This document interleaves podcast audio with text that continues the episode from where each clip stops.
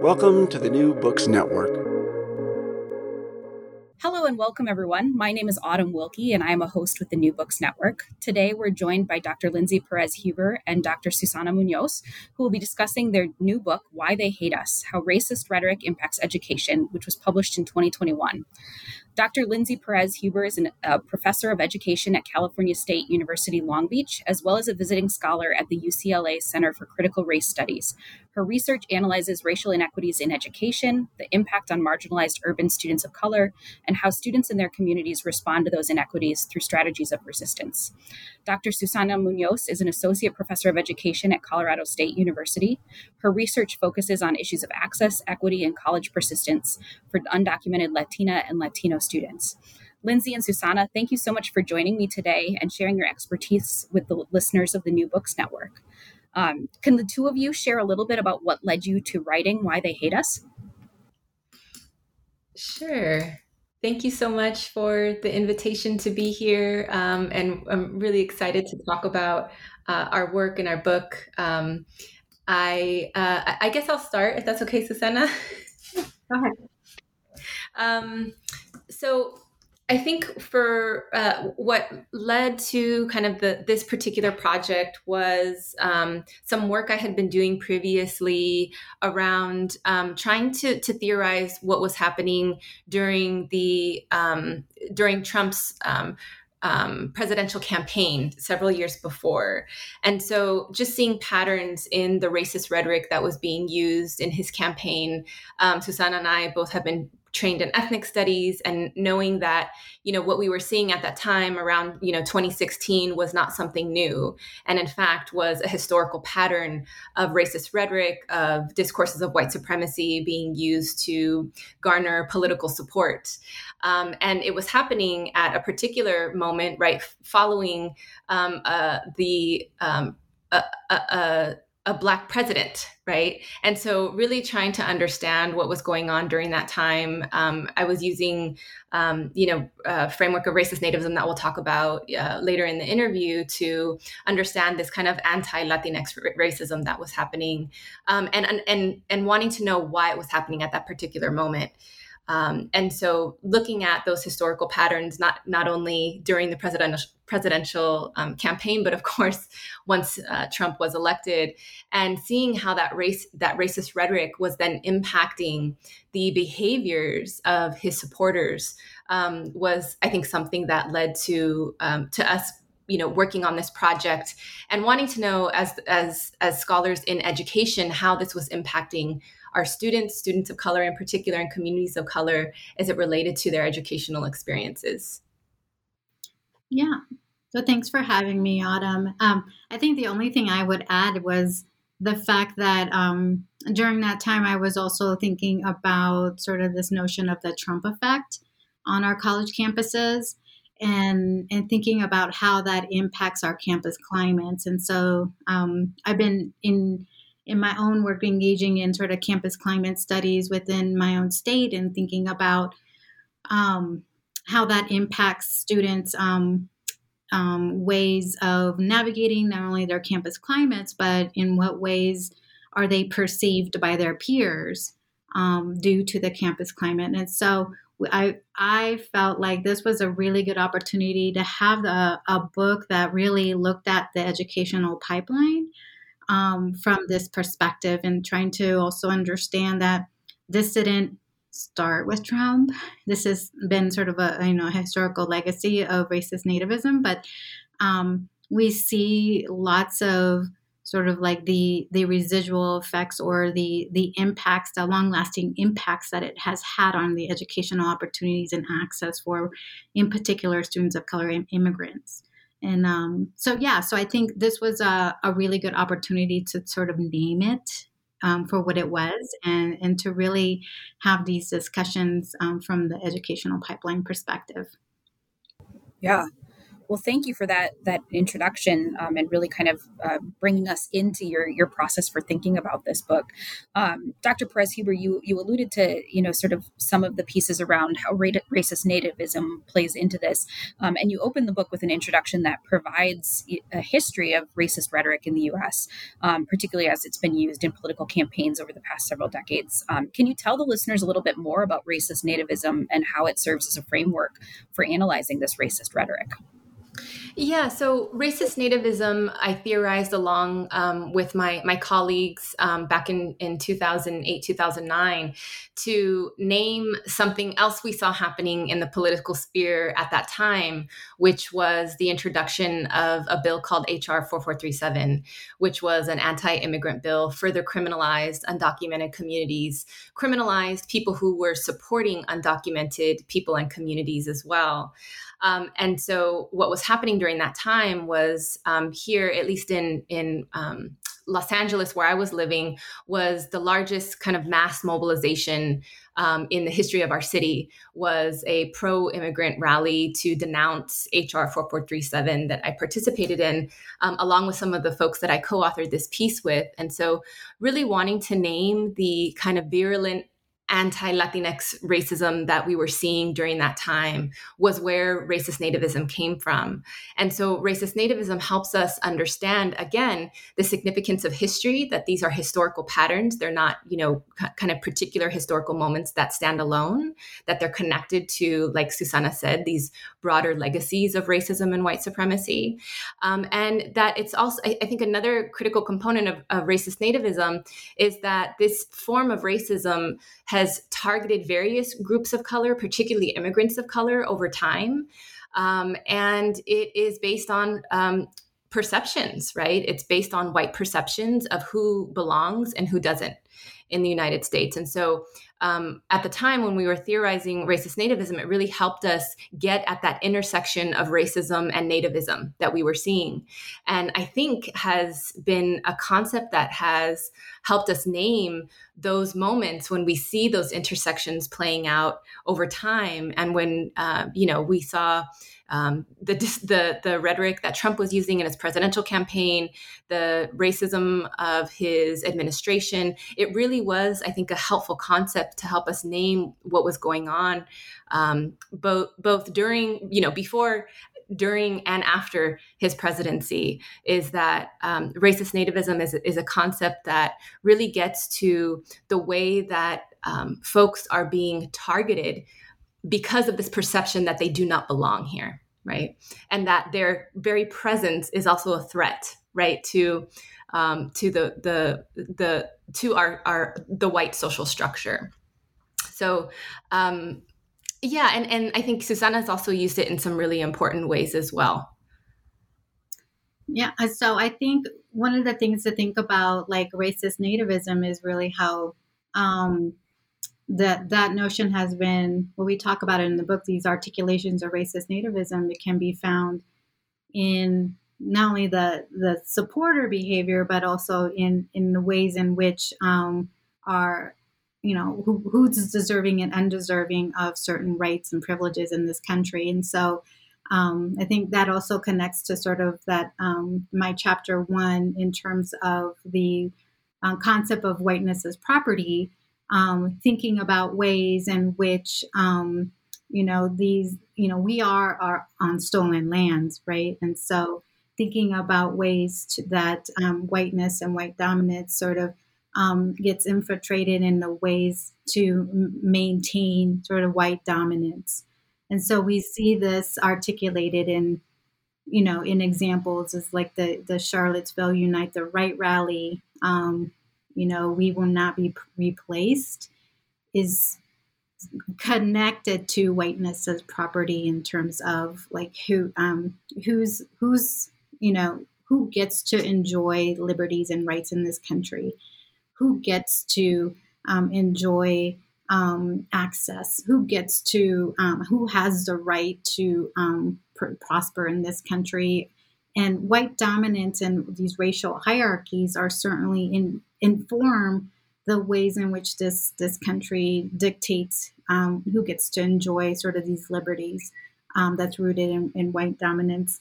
And so, and I think to Lindsay's point about sort of that this is super entrenched in the historical legacy of immigration. So if you think of the fact that like our immigration is based on white supremacy and is racist, inherently racist, we start to understand that these things are reproduced and perpetuated throughout history, not only in terms of like the acts and policies and the legislation that has been passed, but also in terms of in what ways has our educational systems, and in particular higher education, also emulated that behavior. And so yeah, I think let's stop there.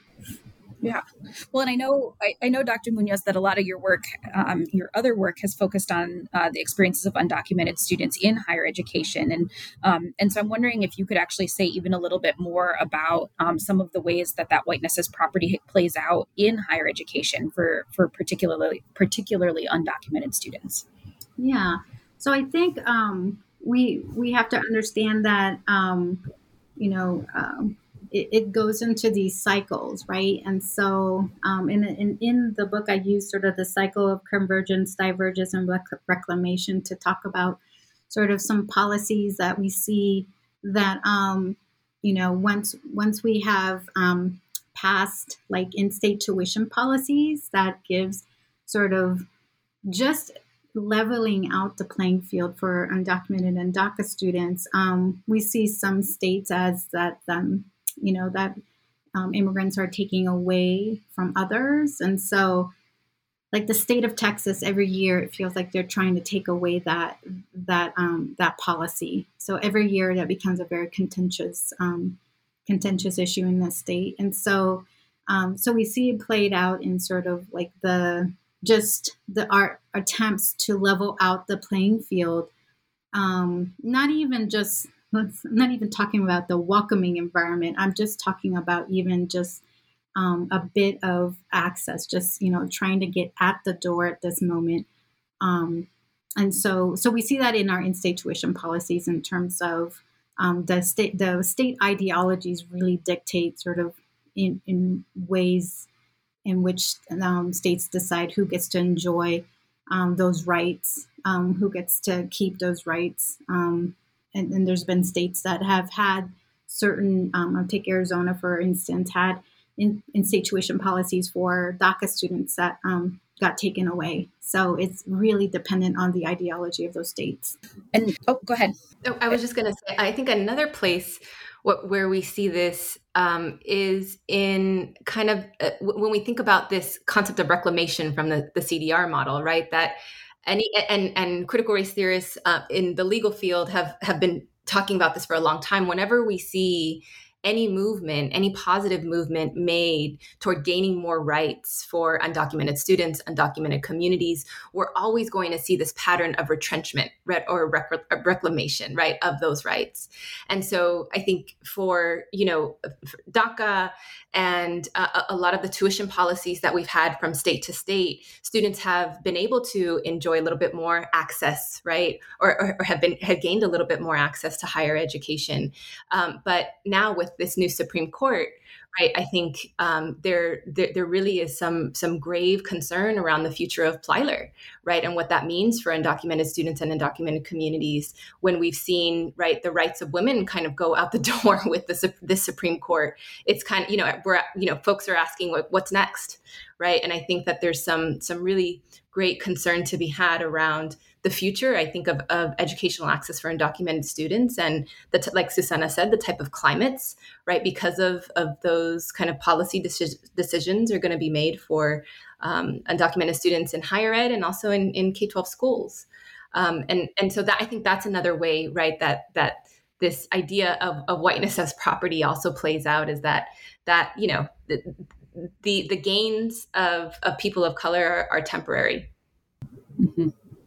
So, yeah, and I think explaining that cycle of retrenchment is really valuable, and I think that several of the scholars who have chapters in the books kind of talk about pieces of that, and which kind of leads me to really asking some questions around since Why They Hate Us really features chapters from other scholars and is an edited volume. Can you talk a little bit about the process the two of you went through in terms of curating the edited volume and really thinking about what needed to be included within this book?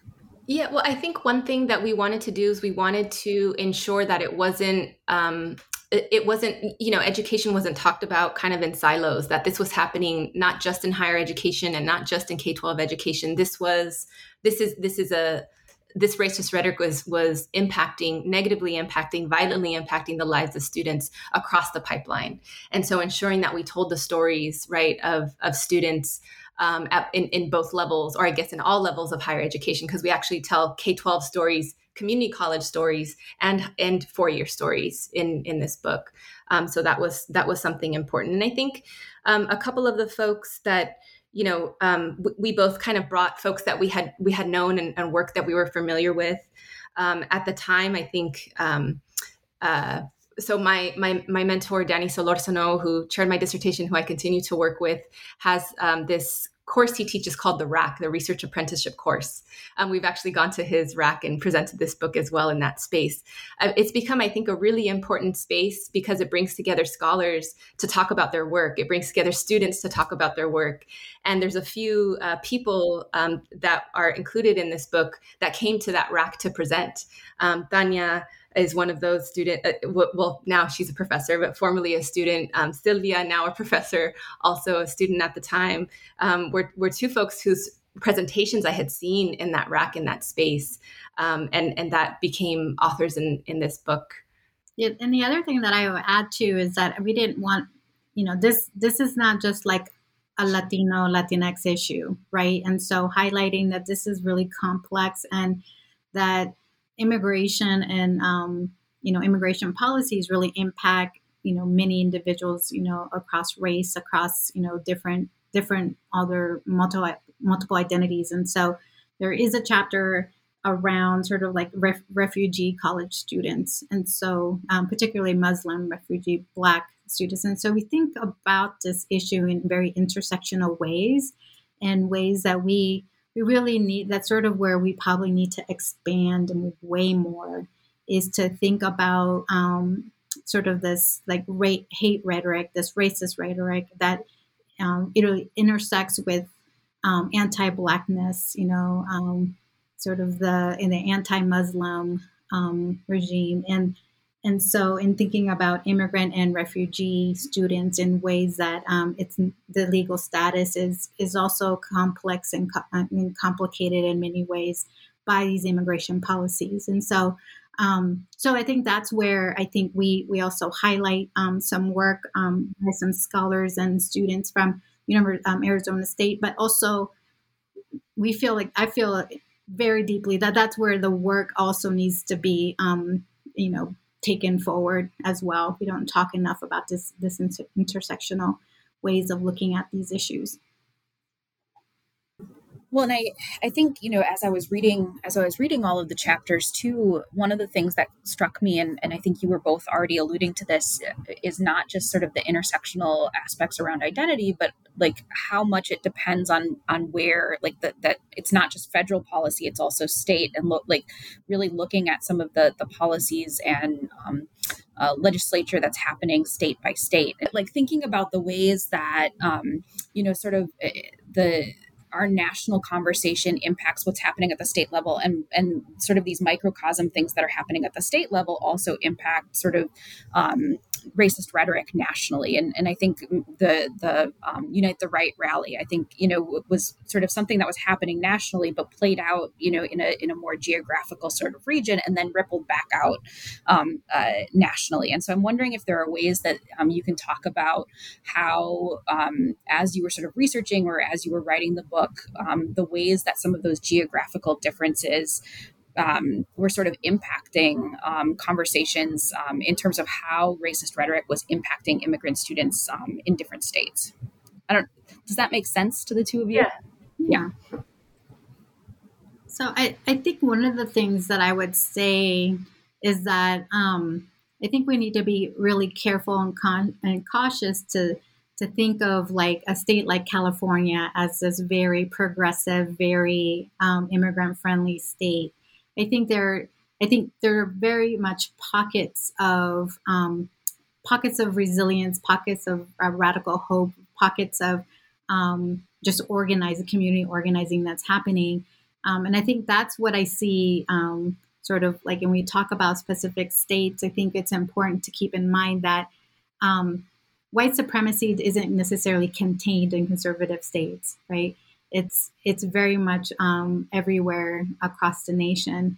I think where I find the most hope and is that even in those conservative states, there are mobilizing and organizing happening to support immigrants and support refugees. And so I think when we look at across the nation, thinking about ways in which we're honest about naming it, right? Just because I live in Colorado and we have in-state tuition policies and we have a pretty progressive governor doesn't necessarily mean that we don't have white supremacists that live in our state and that aren't mobilizing themselves. So I think an honest conversation about the fact that we do have a white supremacist problem in all of our states, I think is warranted in that aspect. Yeah, like I think Chapter 4, there was a group who was working working in the community of San Diego in California. And when we think about, right, just like Susana is saying, when we think about California, we think about Gavin Newsom and the very progressive, very democratic agenda. But I think that story was so important because it gets exactly to what Susana just said, is it shows that, in these communities, there's these pockets of our state. And in this particular study, it was interesting because it's also kind of it's close to the U.S.-Mexico border, right? And so there's these pockets of very conservative communities, and those patterns of racist nativism are playing out in those communities as well. And this particular chapter also talks about how white educators, right, how white educators can support undocumented students, because the majority of our educators in K-12 are white. And so, how do also white educators play a role in mitigating or, supporting students in this very racist nativist climate was, I think, another important contribution that was made from that chapter.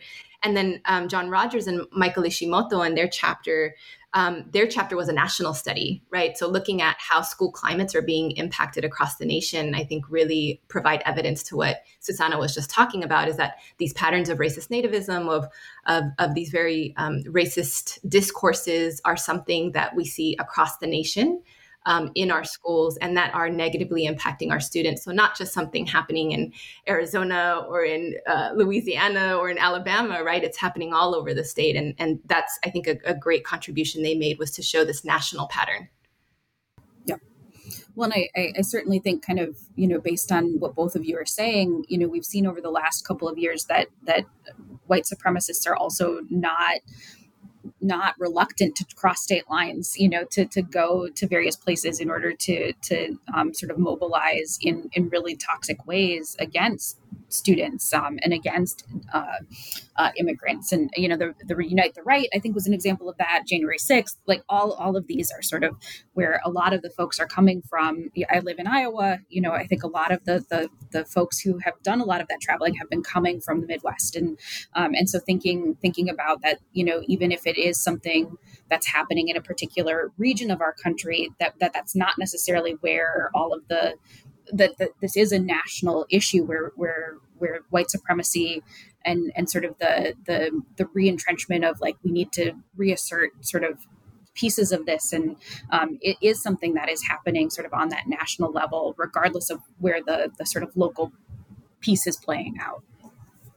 That's right. And I wish, I guess I don't wish this, but I think about when January 6th happened, right? We had just, the book had just been published, right? So we didn't get a chance to talk about this in the book, but Susana and I wrote a blog for Teachers College Press, the publisher, because it was just such a clear example of what this book was about, right? To see how racist nativism directly impacts the violent behaviors of Trump supporters and the threat to white dominance, to the structures of white supremacy was just, I think, if I think about any kind of major event, probably no other event was as clear as that January 6th insurrection. Yeah, we had a hard time concluding this book because just stuff kept happening, you know, and we talk about the police violence against Black men. We talked about sort of what was happening with DACA and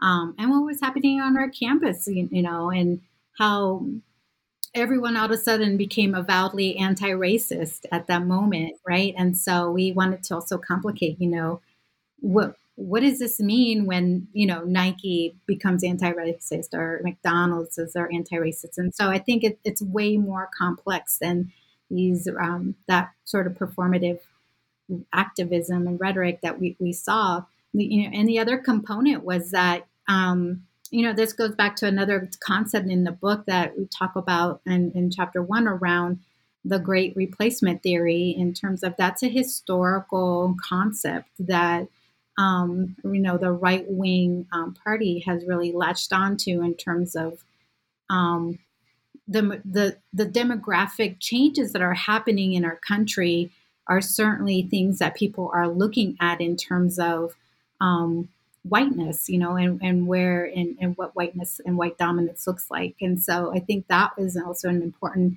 contribution of this book is that there's a lot of historical nuances that we kind of call out that is actually being used as political strategy in terms of the messaging around, you know, the question, who is deserving or undeserving to be in this country?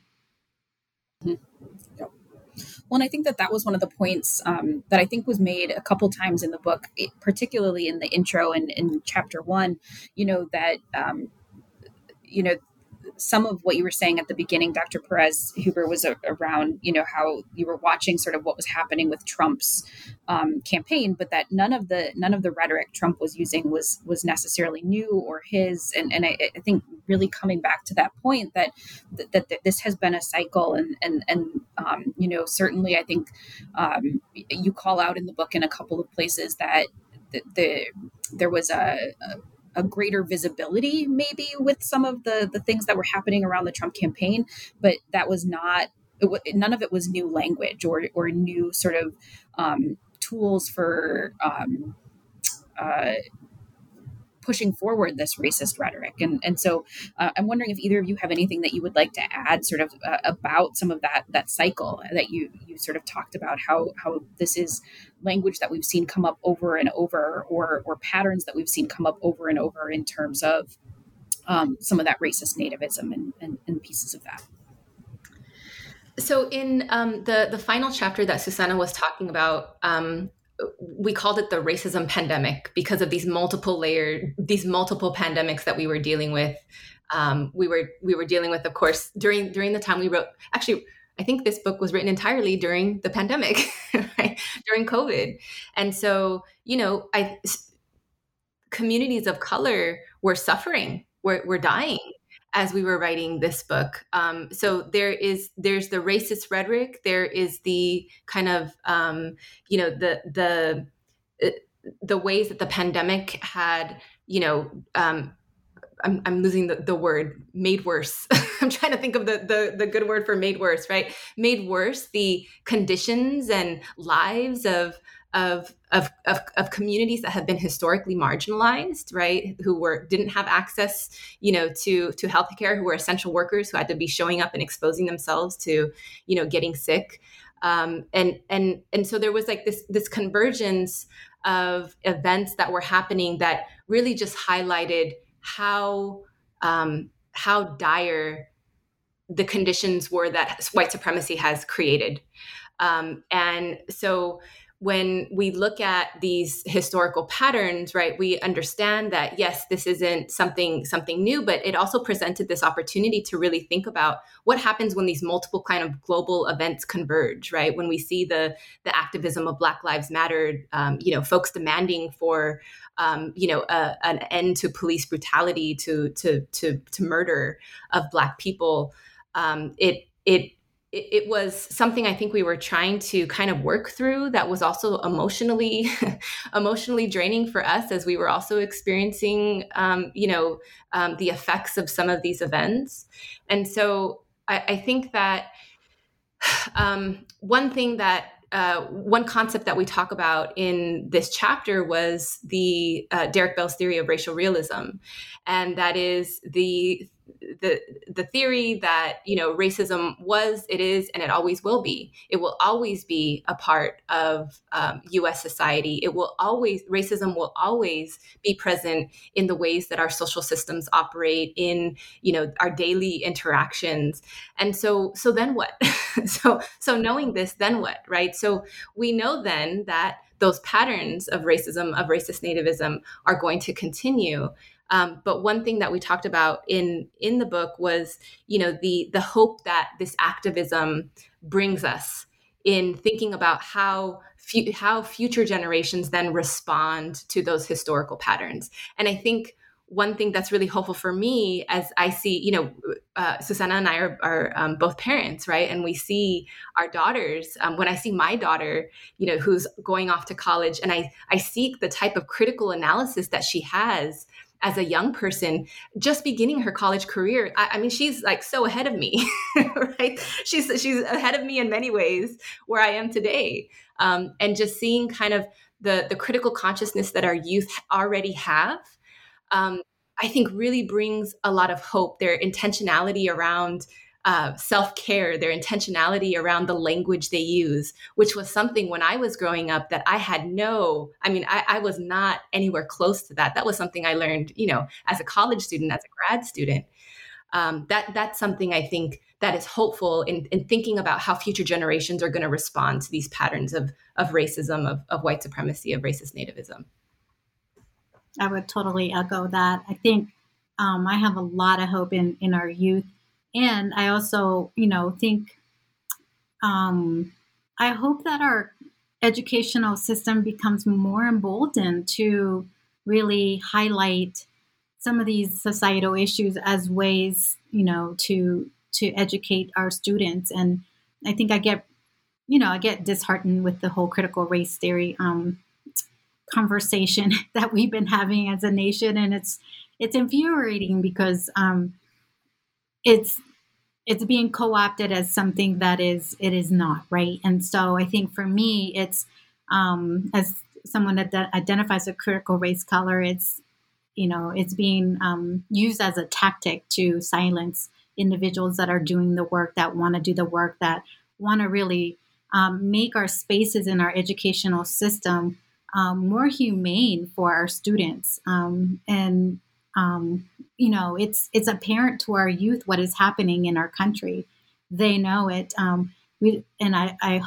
I hope that we also have responsibility, or have institutions take the responsibility also to have those really challenging and difficult conversations, in the classroom, in our policies and the ways that we onboard faculty and staff and how we hire teachers. This what I call racial literacy that we're needing to have these discussions to unpack what is happening in our society is what is going to be not only create nurturing spaces, but liberatory spaces for our students. What are the two of you working on now? Whether that be together or separately, where is the next couple of years taking you? Well, I'm going to be on sabbatical. So I'm going to take a year off to really just, not focus on just my spirit and my soul and just replenishing that too, but also looking at, more so community colleges and sort of that transfer process for DACA and undocumented students, but under the guise of what do we mean when we talk about servingness, and especially if it's a Hispanic serving institution? So really kind of, disrupt or interrogate a little bit more about what institutions need to be doing in interrogating not only white supremacy, but also this notion of servingness and how we, construct a transfer process. And Lindsay, I know we need to probably work on another project together because I think this worked out so well. Yes, definitely. I'm very excited about, the future work that we'll do together we've talked about this in other spaces. We didn't have some talk about it so much today, but, the piece that we don't often talk about, working in collaboration to put projects like these together was such, just an enjoyable experience, a healing experience working with Susana during a pandemic when you're completely isolated, stuck at home, be able to come on Zoom and talk to each other about, about this project and about, theorizing together and also writing about what was happening in the moment, right? Like we did in how we concluded the book was such a joy for me. And I learned so much from Susana and got so much out of this project, just kind of personally. So, I think, continuing those relationships are so important in this work and the work that we do, because those are what sustain you, in many ways.